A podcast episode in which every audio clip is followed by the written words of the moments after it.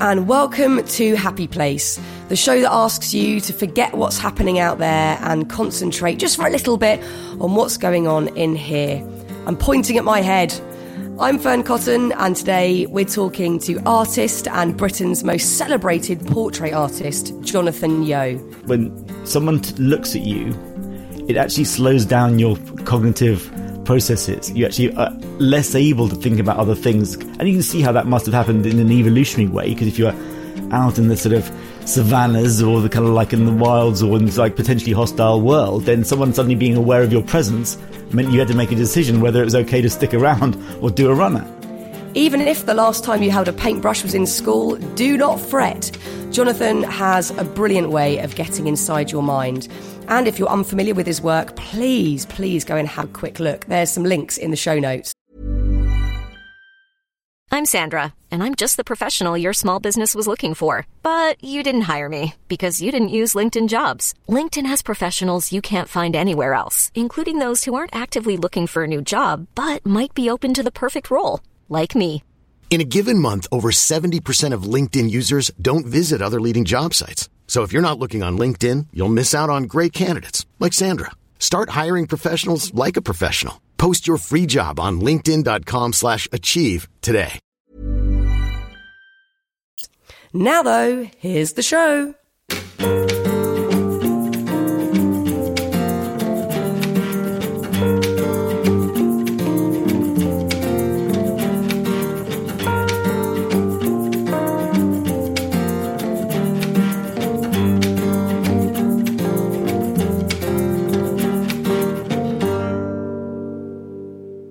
Thank you so much for uh, saying yes to coming on the podcast. This is a treat. It's an honour. Thank you, Fearne. I've probably looked at you on a screen more than any other human during lockdown because we've been doing our portrait sessions, which for me is like the biggest honour because, as you know, I'm I'm a huge fan of your work. So to get painted by you is just like mind blowing every time. So we've been doing this this lovely sort of Zoom series where we're we're talking to each other from our respective homes on screens, and, and you're painting me. How how are you finding this? Because I'm you know, one in a long line of people that you're painting now. How's that that process been for you? It's interesting, and obviously these things are. This came up because of necessity in some ways, but it's something I'd slightly wondered about before because.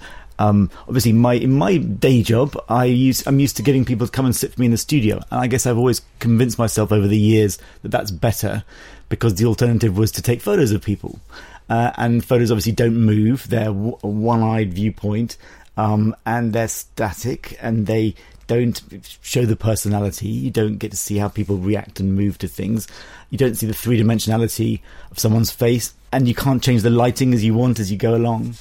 Um, and actually, what I found is that because of the sort of you know technology of recent years, i.e., sort of FaceTime and Skype and that kind of thing, and being able to see people while you're talking to them remotely, some of those problems are overcome by that it does still present some other problems, which is that you know you have a the limitations anyway of the kind of video calling and the fact that it's fairly low bandwidth and you don't get to really see the detail and the shadows and that kind of thing. The main thing is you don't really see the shape of someone's face. Uh, then I, I slightly lean on what I assume and what I remember from when I've seen people. So I've been lucky in a way so far um, that I've been painting people I knew already. Although I'm definitely finding it easier when I've the people I've spent a lot of time with in the past rather than less so. But it's a really interesting thing. It's definitely it, it, it's producing a slightly different kind of portrait, but they're not actually necessarily less good. They're just different. I mean, I I cannot wait to see the end result of mine. We're we're sort of what would you say over halfway now? Yeah, yeah. I think I'm, I, feel like this sort of. I mean, it's definitely. It's. I feel it's like a nice painting, and it's definitely partly you, and it's like all the other. It's a, it's a kind of. I guess these things are a bit more like snapshots than complete or, or little interviews than complete biographies, which I feel that portraits usually are if you spend a lot of time on them. That's interesting. But um, so I, I, I don't know whether it'll you'll feel it's a recognizable one or whether it's sort of completely representative. I think certainly it, it captures something, and um, it's quite fun in a way that you know I, I, I guess I haven't had the sort of usual excuse of being able to work on something as long as I need to because it forces you to do things a little bit more instinctively. So that's interesting. So when you you have a live sitting and, and you've got someone there and and you're painting them for hours, days, however, however long it might take, is your end goal to create an image of them that does feel biographical, that you get the whole of them, the complete story of, of who they are? Is that part of what you're aiming for? It's a very good question. This is getting into the kind of philosophy of what a portrait is. I think certainly that's in your mind what your aim is. You know, arguably, a portrait inevitably, especially a painted portrait, is as much a document of that relationship as a full biography because you only know what you've seen of someone. But you definitely get a bit more having spent time with them. A photograph is absolutely what was happening at that moment in that field of view. Uh, but that's all it is. Uh, whereas you know, a portrait you, is made over time. You're painting different parts of the picture literally at different times uh, of you know, of the day, and or maybe sometimes on different days. They might be in different moods. You might be in a different mood. You know, if someone's you know kind of had a great night's sleep and they're feeling positive about life, they'll look different. They've just flown in from somewhere, or have been up all night because of the kids, or having a bad day at work, or in their relationship. Or. And so the advantage you've got with a portrait is you do it over a bit of time. In my case, over several sittings, sometimes you know a dozen sittings, but over several months. And so bit by bit you piece together the sort of jigsaw, which is a, usually, ideally, a bit wider than you'd see if you just saw them once. And the judgment, I guess, is in knowing how much to bring in of the different elements. You don't want to see show people just having a great time, but you certainly don't want to have them, you know, focus too much if they were having one or two bad days, and they were that wasn't necessarily representative of, of their life overall.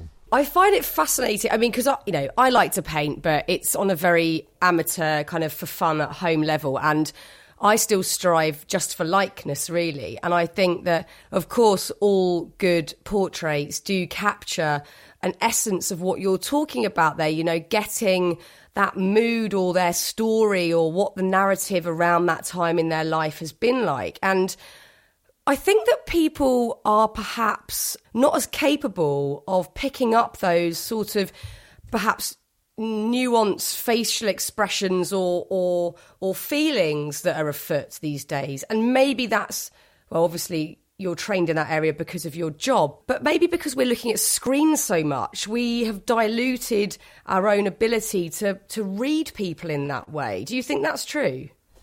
It's interesting. I, I, think maybe we are. You're right that we are. Everything's quite fast and edited and and and and sampled, and we don't necessarily spend as long reading the little subtle expressions and micro expressions. I think we are pretty hardwired to do it as animals, and therefore we do pick these things up. I think an example is that when we, you know, we've all seen films or, or seen computer games where human faces, sometimes ones we're supposed to know, are being shown, and there's always something that feels a bit wrong. We yeah. Whereas you know, graphic, you know, VFX and graphics can do so many effects so convincingly and wonderfully, and yet somehow the human part of it always feels a bit wrong. And that's not because they spend less effort on those. Sometimes they spend more. I think it's just the fact we are so because it's important for yeah. our survival to know if there's something a bit wrong, or a bit fake, or, or or unreal, or unnatural about what you're looking at when it's another human being it's deep in us. And so I think there's a bit of both, perhaps.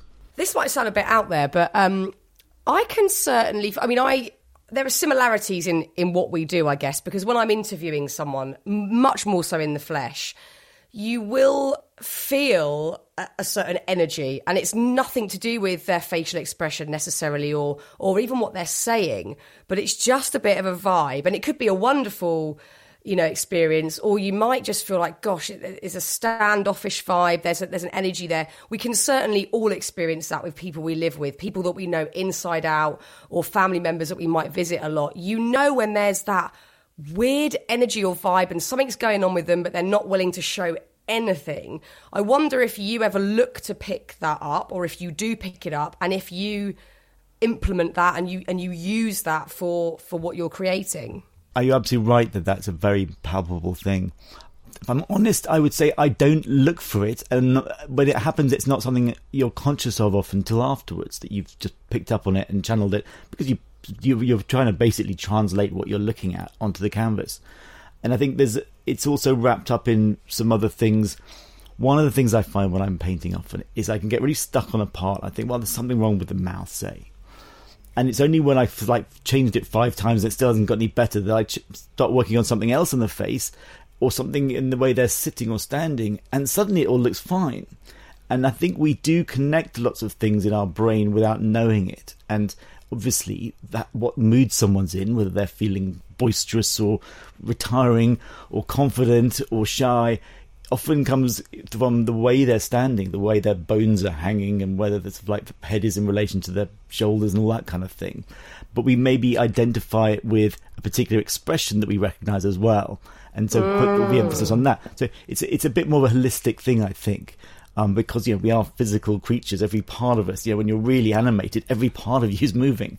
I really want to kind of get stuck into um, your story because we've been chatting a lot when we've been doing these sittings, but it's probably been more about me yabbing on about my stuff and what I'm doing, and I'm so fascinated in in how you got to where you are because to become one of the most renowned and respected portrait artists is no mean feat. I mean, the art world is notoriously hard to get recognition in. You know, it's it's almost impossible. I think if you went to a careers advisor or whatever and said I want to be an artist, they would sort of laugh because it is just one of those almost sort of impossible feats. So if we go right back to the start, so you went to an academic school in London and correct me if I'm wrong, but you didn't necessarily feel like you were you were excelling in, in the areas that you were being pushed in there.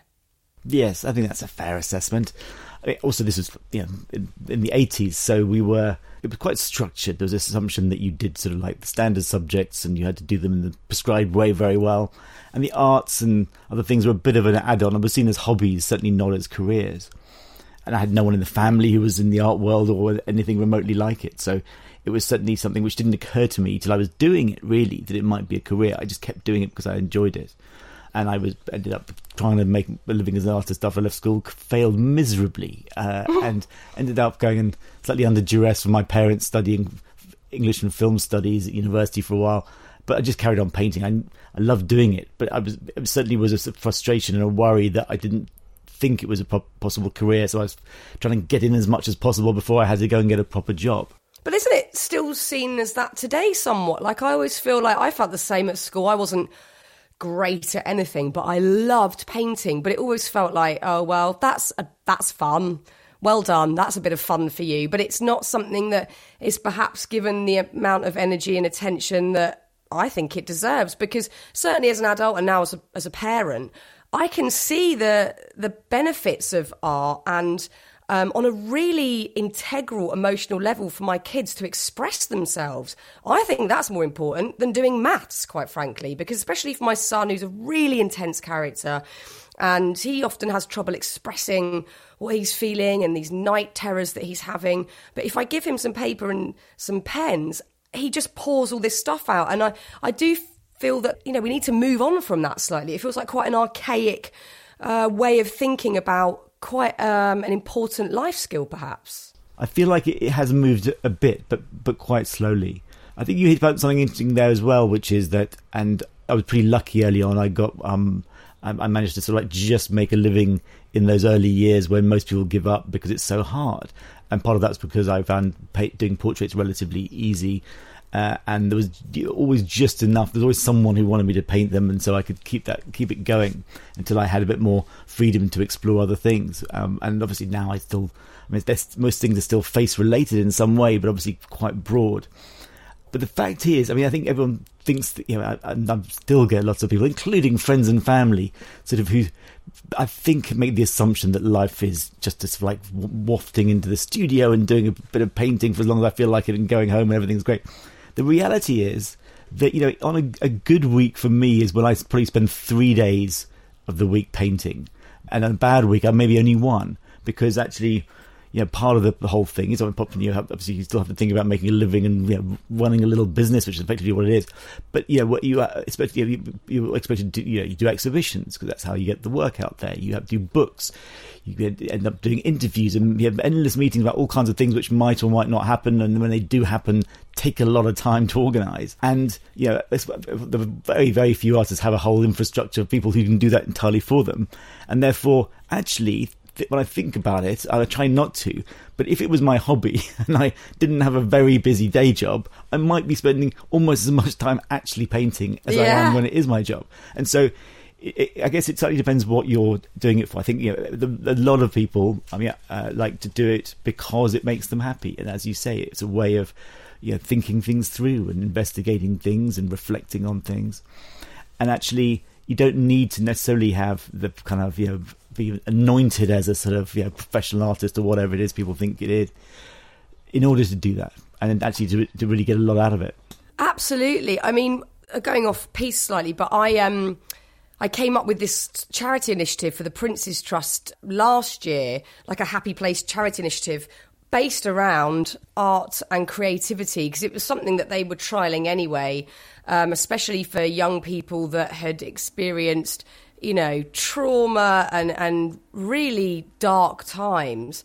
And I sat in on a couple of these art therapy sessions ahead of us launching this initiative, which is called The Great Create. And it was powerful. Like, you know, I I kind of vented my own troubles or whatever through the process, but to see a bunch of young people who really didn't know each other very well sit and perhaps weren't able to articulate or didn't feel comfortable talking, to see them sort of sit and pour out whatever feelings or whatever it was onto the page was quite extraordinary. And again, perhaps art needs to be reframed at school so it is used as more of a therapeutic thing rather than you're good at this or you're bad at this.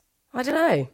it's a very good idea I, I mean it always puzzles me how you can really uh, sort of score art at A level or, even, or GCSE level when actually the sort of I think the skills which are supposed to be valuable then actually are less so if you do do it more seriously later on. You know, being able to of like do standard things in a kind of recognizable way is valued early on, but actually, as you know, the more you do it, certainly if you're doing it professionally, actually doing things differently from everyone else is more valuable.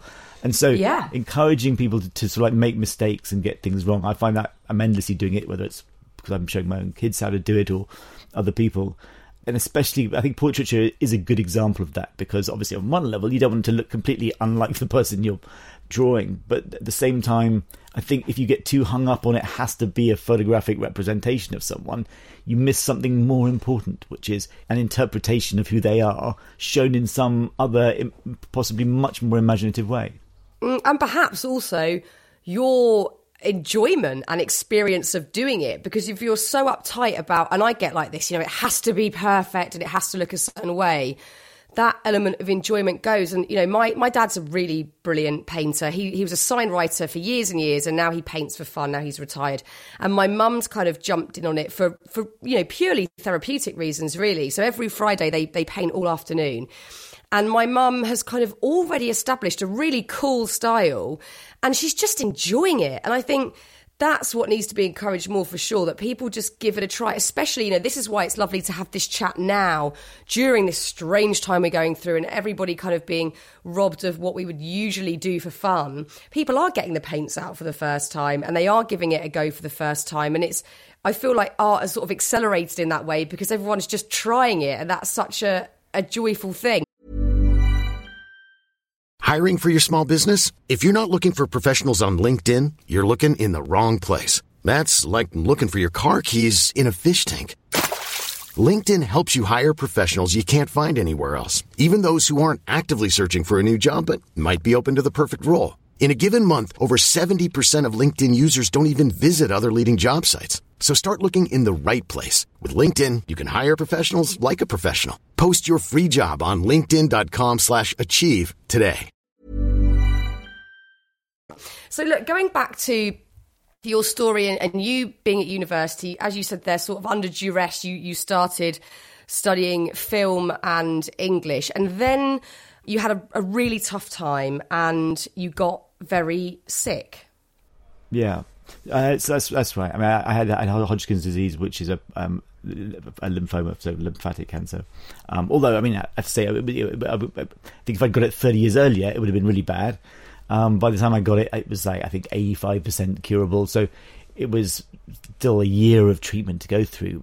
At that time, it was well, you're right. It was that time when I was I I was 22 when I had it. So in a funny way, in retrospect, um, I, I actually get more and more thankful for it from the point of view that I was definitely at that point about to make a decision about what sensible job I could do because I wasn't going to do the thing I wanted to do. And it made me so pig headed and determined to do what I wanted to do that I, but, and, and also at the same time, in a way, I think it made other people were being kind of were so worried about giving me bad news that they didn't want to tell me I was rubbish or that I shouldn't be doing something as ridiculous as, as trying to make a living as an artist. So it gave it bought me a year or two of determination and sort of leeway to sort of like have a crack at it. Um, which is got anyone who's tried it will know that those first few years are so crucial because there's so many things stacked against you. Um, so there's that, and I think another thing which I realised later in life, which I think something we touched on before, is that I, I, was definitely I definitely had ADD when I was at school, although it wasn't diagnosed until about five or ten years ago because it didn't exist then. Effectively, no one. Did, I don't think. There was. I think it was certainly in, in this country there was very little recognition of it, and um, uh, in retrospect, you know, I was sent to psychologists everything because of all the sort of problems with sort of like disturbing classes and all that sort of thing. And it was put down as being, you know, either you're um, you know, unable to sort of focus, you know, kind of discipline yourself or whatever it is. Um, but it's an interesting thing. I've, I've, I've, I've sort of pieced together so much of what I did well and badly over the years, and it does seem to relate to that. Uh, and I also see that, as far as I can tell, a lot of other of the most creative people that I've come in contact with over the years seem to have very similar uh, kind of symptoms, as it were. And so this interesting thing there definitely does make some aspects of your life more difficult. The fact that you can't basically choose what to focus on a lot of the time. But it also has huge advantages from a creative point of view because actually when you are interested in something you find it it's the opposite of what it sounds like. It's very easy to focus on it to the point that you can spend many hours maybe you know kind of like 10 15 hours doing something and being unaware of time passing and really really sort of dig into it. Whereas you know, otherwise you might be sort of like you know, pulled onto other things which you know are more urgent. So the one of the things about it is you, you know you, you, you slightly kind of have this warped sense of what's you're supposed to be doing and what's urgent, and that is uh, you know, can cause problems in other areas of life. But it's very useful for getting for like creative investigation and really sticking at something.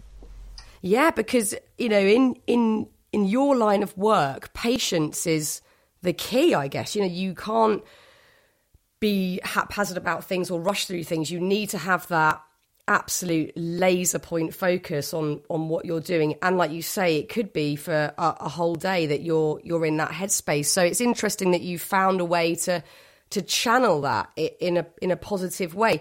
How how do your symptoms manifest today? And and and and how did they at school and you know were they dealt with appropriately in any sense? Because as you say you know these any any sort of mental health discussion we have today was not happening when we were kids. And that's why I think we're all so determined to to have this open conversation now so that younger generations can experience hopefully a smoother ride or at least um, feel comfortable talking about things.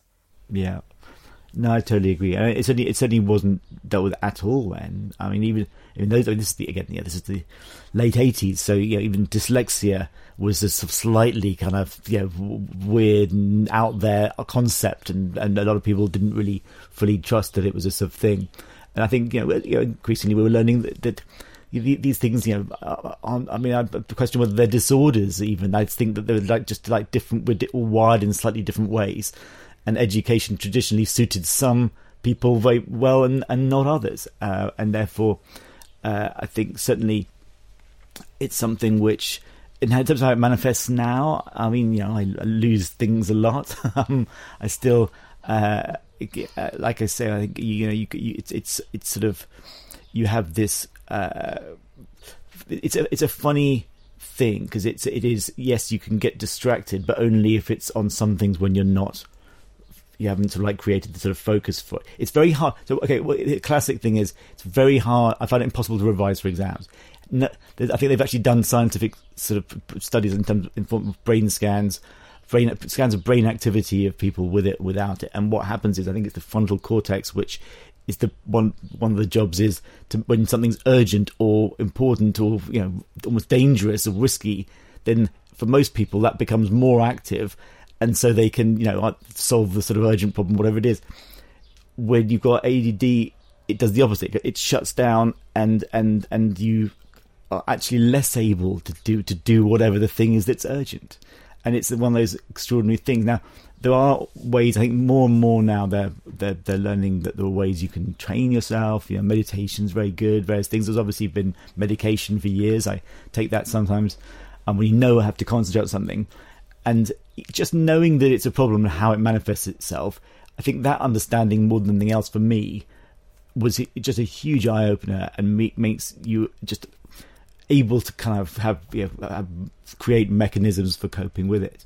Um, so knowing something is a problem because of you, not because you're just doing something wrong, and therefore how it might be a problem if you don't follow the little route you've worked out to to fix it.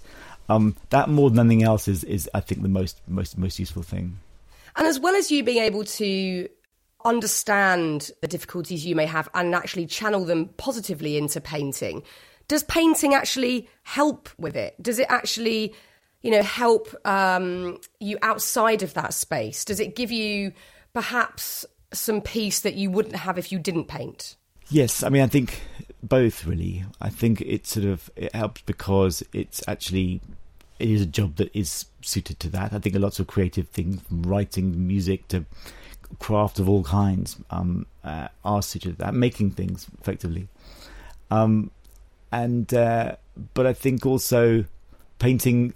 I don't know. I, mean, I don't know how relate, how related it is fundamentally. I, I, don't. I think that I probably would enjoy painting no matter what because I love the activity. I love seeing something evolve and have actually you know if you've got something done over time is a wonderful thing whether I'd be sort of like any less happy doing something else, I don't know. I, I kind of, I think, um, it's, it's, it, it, I can totally see this. I'm very bad at making music and all kinds of other things, but I love doing that as well. I think that sort of, it is that satisfaction of starting something and not really knowing where it's going to end up, you know, and, and, and, and, and, and definitely what seems to happen is, disadvantage of having done something for years is you sort of convince yourself you've kind of nailed it and you've got a process for it.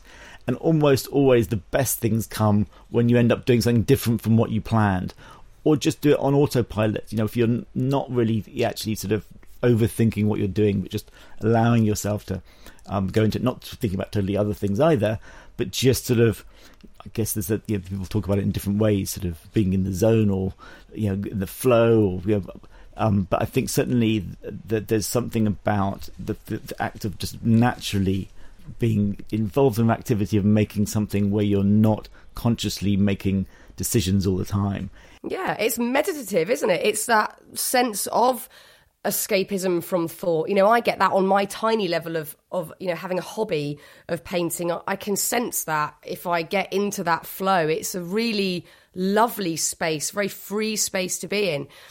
Going back to when you were at that sort of crossroads where you could have been looking for your sensible job then you fell ill and actually you then had that determination that oh no this is what i want to do i wonder what your feelings are about if we are actually all capable of our biggest dreams we reach a point of this in life where we go i really want to do this and I have a bit of self belief, but maybe not enough self belief, so I'll go down the slightly safer route. Do you think that we've all got, we're all capable of doing what we really, really are dreaming of? I think very few artists would ever say that they are so confident about what they're doing that they don't have any worries about it. I, I certainly, I constantly have doubt, and often, yeah, the best work is the work I almost scrap halfway through. I'm so convinced it's not working, and then because of that, maybe you sort of, you know, kind of push it a bit hard. I don't know what it is, but certainly, I think it's a fine balance. You need to have enough confidence to really keep at it when it's going badly and not give up,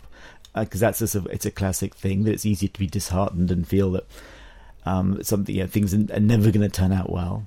But at the same time, you, you, you need to have enough self doubt that you feel that there's room for improvement, and you, you know you keep going back to something and not believe that the first attempt at something is good enough. And so, you know, I, I, I think I think if, if it's the same thing as what you're saying, I think that there's this really um, I think all creative people naturally have this sort of dichotomy between having a sense that they you know enjoy something and probably have some sort of propensity for doing it, but also have this you know nagging and sometimes paralyzing self doubt, which can delay and sometimes completely disrupt you actually getting on and doing it. Yeah, because it's a risky business, isn't it? Being creative, there's no sort of mathematical equation to make something good. It's just sort of. I don't know if you ever feel like you're channeling something. I've talked to a lot of musicians about that. They feel like they're just sort of the conduit for something wonderful coming through them. Do you ever have that sort of feeling? Certainly, the, because some of the most wonderful things are where you just don't remember any of the decisions you made when you were doing it. You look back and think, how did I? Where did that come from? It is an amazing thing, and I, you can see it very much with musicians, where some days they'll just be so prolific. I think we talked about it, didn't we? Um, and the sort of like we both know people who, who do that. Yeah, it's amazing. What a, what a wonderful feeling. I can only dream of it. So, you, like, talking of self doubt there, then, I've interviewed so many incredible people on this podcast, you know, top, top, top of their game, naturally skilled, hardworking people who still have a sense of imposter syndrome. And I wonder if because you didn't go to art school, you didn't study art, if you've ever experienced that imposter syndrome or had to deal with outside snobbery or judgment because of that and and if that's impacted you in any way I, I'm sure there's a bit of that. I think I think also some of it comes back to the school, and you know, when you, because probably a lot of it was the ADD meant that I was constantly forgetting to do homework or revise for exams, or and generally being the one told off and in the bottom half of the class all the way through. And it didn't occur to me till years after I left that hang on, actually that was a you know I was at a very academic school, and those things were not necessarily always the most important things in life. And we, yeah, we as humans, we dwell on our you know, on criticism and on things that go wrong, because the, I'm guessing that's a, some in some way part of our sort of survival instinct. It must have been important to, you know, in case to really analyze things that seem wrong in case they were going to cause us more problems in the future, rather than be complacent about things. But it is something where you know the, you, there's this delicate balance of kind of having enough confidence to keep going at something where you don't really know where you're going, and almost inevitably the best work, the best creative work, is where you're not just following a template or what someone else has done, but you're exploring something new and you're having to take a risk that it might be a terrible idea. You know, it often is. Certainly, you know, in my case, I, mean, I think you know all, all that's happened for me is I was probably lucky enough times early on with things going my way that now I can cope with the rejection when things go badly because I feel it's well, you know, over the course of a year, if it's you know, if I'm slightly up overall on things going well rather than badly, then that's that's a good year. That's a nice way of looking at things.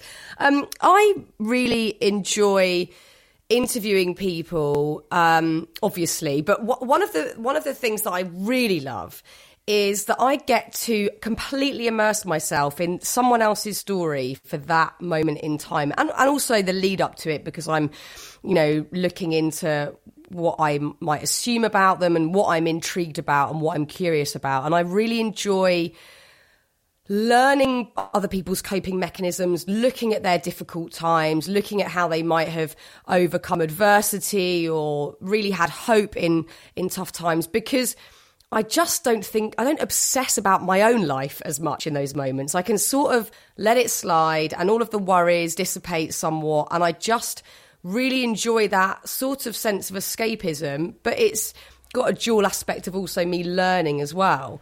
And I wonder if you have a, a similar feeling because obviously you're sat opposite someone for hours on end and you are somewhat, I guess, getting lost in that person because you're not thinking about you you're just thinking about them and what they're about and how to capture that do do you experience that ever certainly uh, that's the thing you're, you're you're you're hoping will happen.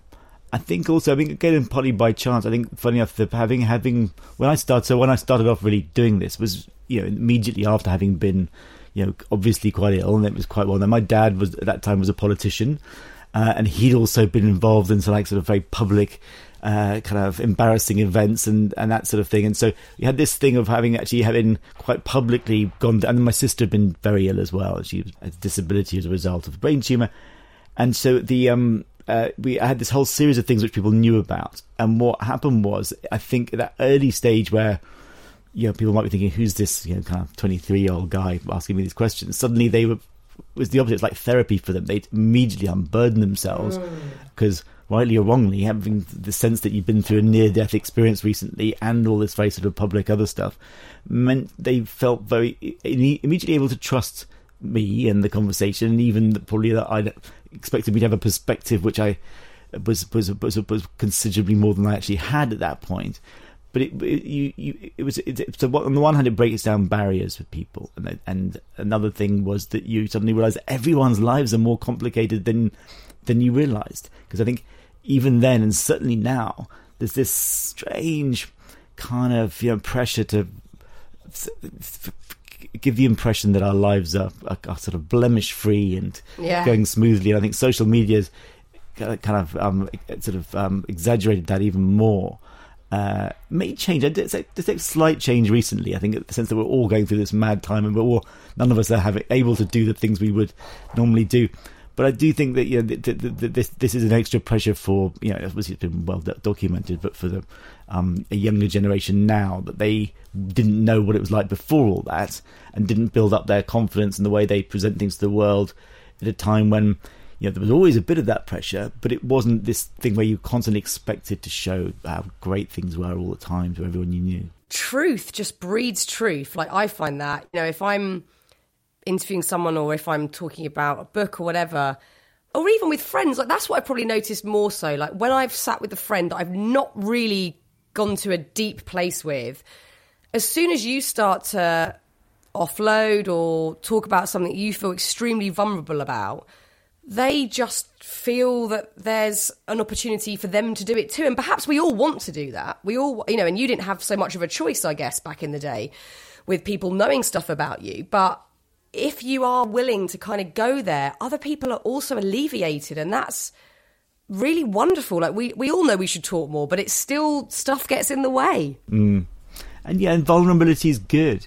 I think yeah, we we react when people are overly confident. We assume that some things have been completely thought through, and your instinct is to sort of pick holes in them. I'm thinking in terms of like how we share ideas creatively in other worlds. I do a lot of work at the moment where in the overlap between the kind of like art and technology. And it's so interesting seeing how there's, there's, there was, so, you know, obviously something's very different in those two worlds, but a lot, a lot that's very similar. And I think one of them is the sort of fragility of ideas, that really interesting ideas are very fragile because they're sort of still forming. And if you can, you know, often the sort of like successful um, processes and collaborations, whether creatively or in the sort of tech world, especially in this overlap, where people feel okay to sort of share things without it being made to feel ridiculous if it is a ridiculous idea because sometimes the difference between something being inspired and being you know, completely ridiculous is pretty wafer thin Yeah, yeah. and so you've got to have a sort of atmosphere for all these things where people don't feel insecure and don't feel they'll be ridiculed for getting things wrong or for you know kind of suggesting something which is complete you know they haven't noticed the sort of foolishness or the kind of mistakes in it That's so interesting. I love that because that's something we all need to bear in mind because we're all trying out new things all the time, but we're scared to often admit it or to say it out loud in case we are, I guess, essentially rejected. You know, perhaps that, you know, thought of possible rejection stops us having our greatest idea. and there's a, then in that idea of rejection there's a sort of an implied certainty that there's a right or wrong way of doing things which is the opposite Yeah. of creativity you know creativity is you know finding alternative ways for doing things and you know in fact if they if if it's not one of the established norms that's a good thing you know Yes, yes, I totally agree. Let I, I really want to talk to you. I sort of want to backtrack slightly, but when when we were talking about um, facial expression and and reading other people, and this sort of plays into the whole thing about you having that sort of loose interview experience when you're chatting to someone, because of course part of your job is to have an understanding of this person and what they're about and how they might react facially, how they move, what they're feeling. How much of that comes from the eyes? Because again, you know, we've all had conversations in the last five years where someone's been on their iPhone, although they're talking to us. I've probably done it to my husband today, quite frankly. But we're all multi skilling, and, and it's sort of the, etiquette's a bit blurred these days. Like, is it okay to kind of take your phone to dinner and be looking at it a bit? You know, we're all kind of blurring the line slightly. And sometimes we do miss out on that intense, amazing eye contact that can be so powerful. And we've all felt it in like important moments in our lives. But when you're painting, what are you getting from that? Like, what can you sense from someone's eyes alone? We all know they're sort of the, the window to the soul or whatever romantic notion you want to put to it, but they are such an important part of how we connect with another person. What are you getting from that? yeah, obviously as a portraitist, I've always kind of I think, had the, an instinct for this thing, but I never really understood it. It's only in recent years I've really kind of explored it a bit more. So yeah, on a fundamental level, one of the one of the first decisions you make with a portrait is whether someone's going to be looking straight out or not. Um, we're all doing these calls now where you kind of where you're looking at the other person is a slightly off where the camera is, and therefore you know we're sort of That's near annoying. eye contact. I wonder if we do it too much, whether we're going to reset our brains to assume that's Oh, more, more what we need more than the actual contact.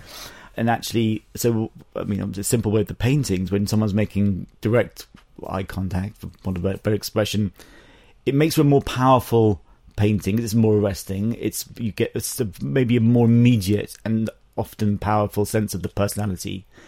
It's engaging, obviously, uh, but it's also oddly more confrontational when you go in. You, you, if you if there's a portrait where, where someone's looking out, it's it, it impacts on you in a different way. You feel you're forced to engage with it. Whereas if someone's looking into the picture some way, I've noticed in exhibitions that people will spend more time looking at those. God, how funny! I've never thought of that. I've never thought of that, and I've probably done it. And so there's some science behind this. There's um when someone t- looks at you, it actually slows down your cognitive processes. You actually are less able to think about other things. Your brain literally, and you can see how that must have happened in an evolutionary way. Because if you're out in the sort of savannas or the kind of like in the wilds or in like potentially hostile world, then someone suddenly being aware of your presence meant you had to make a decision whether it was okay to stick around or do a runner. And so that's one sort of like obvious way in which that eye contact is an important thing. There's other things like you know there's lie detection. You know people people stop stop breaking eye contact. That's often because you know you know the classic thing of looking shifty for people looking sort of sideways. But there's also that whole thing there. There's another funny thing which I don't know if you've heard about the um uh the fact that when there's a sort of theory that when when people are trying to recall, you ask them a question about you know where, where what happened on whatever day. If they look sideways, they're trying to remember. If they look up, they're making it up. Oh no way! yeah. Oh, I'm I'm writing that down. I haven't found much to work out why that is. I don't know if it's because the two. There's I think there's two sort of theories. One is that you know if you're looking sideways, you're looking for prompts in the real world that might remind you, and if you're looking up, you're trying to avoid that because you're trying to clear your head and then make something up quickly. Um, or there's another theory which is it where you the direction you look activates different parts of your brain, so you remember different things, or you you're able to kind of yeah, you, it kind of kicks off different thought Oh, processes. I'm having some fun with this one. I've got some people to quiz. I need to, this lockdown to be over. I've got some people to quiz, and I'm going to be getting my notepad out. That is amazing because it's funny. I have noticed when I'm sat with someone in real life, and I'm, you know, when I write out these interviews, I've got a structure of where I want to go, and I'm not the sort of person that could wing it. I could never just roll up and think I'll just chat about any old thing. I really like to have a bit of a story and a narrative, and that does mean that cognitively, I need to be really switched on to remember where the hell I'm going. If I do go off piste, what happens next? And I'm I love eye contact, but much more so when the person's answering because I'm really locked in with what they're saying. And often when I'm thinking of the question, I do find myself flitting around the room and I'm like, God, so irritating. Why am I not just looking at them and engaging with them? And that's just really, you know, that's the final piece of the puzzle for me. I, I understand my own brain a bit better today after that. That's so fascinating because it is such an intense feeling, isn't it? Having eye contact. And maybe that again is something to do with just cognitively us, everything's slowing down. That must feel slightly unnerving on every level to us. Mm. and it's it, it, it, it's, you're absolutely right about and and you take in so much visually all at once, but then you forget it much faster. If you hear something, so you obviously, kind of visual communication sense is, is is not based on time. So whereas kind of oral communication is, you know, the order in which you say things is the order in which you hear them, and that's whereas when you look at something, you can choose to look at any part of what's in your field of view first, and not look at other things, or you can scan it. There's lots of different ways of doing it, but at the same time as far as I know, the, the kind of like things that are you know in sort of text form or, or sound, you know, com, you know, words, conversation, those stay in your brain much longer than what you see. So you know, it's actually it's obviously it's a bit more sort of indelibly sort of pr- printed at least at least for a little while. Does that lend itself to how you've, you know, you've got this beautiful style? We've talked a lot about style when we've been doing our portrait series because it's something I'm so interested in. I've not necessarily established my own style yet, but it's something that I think about a lot and I certainly experiment with. But your style now is so recognizable and anyone that's an art fan or not will look at a picture and know that it's one of yours and, and one of your um, sort of the defining parts of, of what you do is these lovely sections that, that aren't there, things that you leave the observer to, I guess, piece together themselves or, or you know, add something else that they feel is relevant. How do you make that decision as to what's important. You know, obviously you've got a lot of the faces usually very finely done, but there will be sections of hair missed out occasionally or sections of their body. What's the decision making around that? Um, I think it sort of happened gradually, really. I think because I, like you, I was experimenting a lot early on with very different kinds of ways of painting, and I found I was never kind of fully satisfied either with doing things which were completely abstract or gestural, but nor with things that were very, very finally realized and precise. Uh, especially not when they were to like the edge to edge of the picture was kind of rendered in the same way. And I think that so over time I've realized that's also how I I think, and I think a lot of us sort of remember images isn't in minute detail the way a photograph sees things. I think we've been confused by photography in the 20th century because it's been such a brilliant and easy way of capturing things that we've started to mistakenly think that that's actually how we see.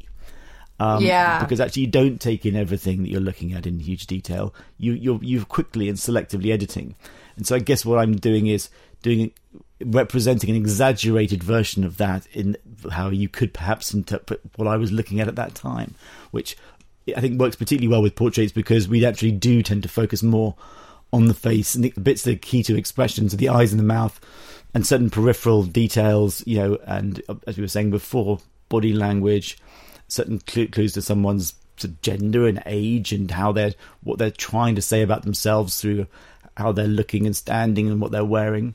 Um, but you don't need every part of it. You don't need everything that's in the background. You don't need, you know, you can certainly u- use elements in order to kind of like tell more of a story. And you might sort of put in a bit of jewelry or an object or something which tells a bit more of someone's story. But you don't want that to be more important than the things we naturally react to if we were there in front of someone, which is first and foremost, yeah, those those key things. You know, who they, who's this person? Are they a threat or a friend? What are they What are they expecting next? What's going to happen? You know, all that sort of thing, which we we get from a few little bits of information in, in our sort of visual field, you know, interpreted very precisely. I think that's why I love portrait so much more than I love looking at a photograph of someone because there is that element of you getting lost in it because you're piecing it together you know in your own way and you're coming to a conclusion it's not sort of presented to you here's the person these are the ideas around them you're allowed to like reading a book for me is m- more thrilling than watching a film because again I'm piecing things together and I, I, find that much more exciting. Johnny, thank you so much. That was so lovely talking to you. Um, I'm just so glad that that we're getting to work together. Being such a fan, it's like a, it's a huge deal for me that you're painting me, and I'm just mega excited. So thank you so much. No, thank you. It's a great pleasure, and it's lovely having doing a painting of someone who's interested and knowledgeable about what I'm doing because I think that makes for a kind of I mean, puts a bit more pressure on me but it also makes for a kind of uh, a really, really interesting discussion as well. Um, so thank you. Oh, thank you, Johnny. Now, look, if you're interested in seeing the finished portrait that Jonathan has done of me, you can see all the sittings and their final work right now. Just head to his website, jonathanyeo.com. There's a link in the show notes. Also, I've popped a couple of those videos and the final portrait on my Instagram account as well. It is ridiculously amazing. Thank you, Johnny. It was an honour to take part in that.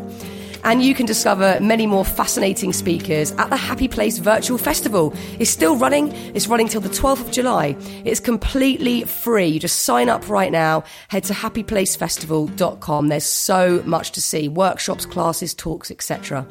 A big thanks again to Johnny and to the producer Matt Hill at Rethink Audio and to you for listening. I couldn't do it without you. Thank you so much. Big love. See you soon.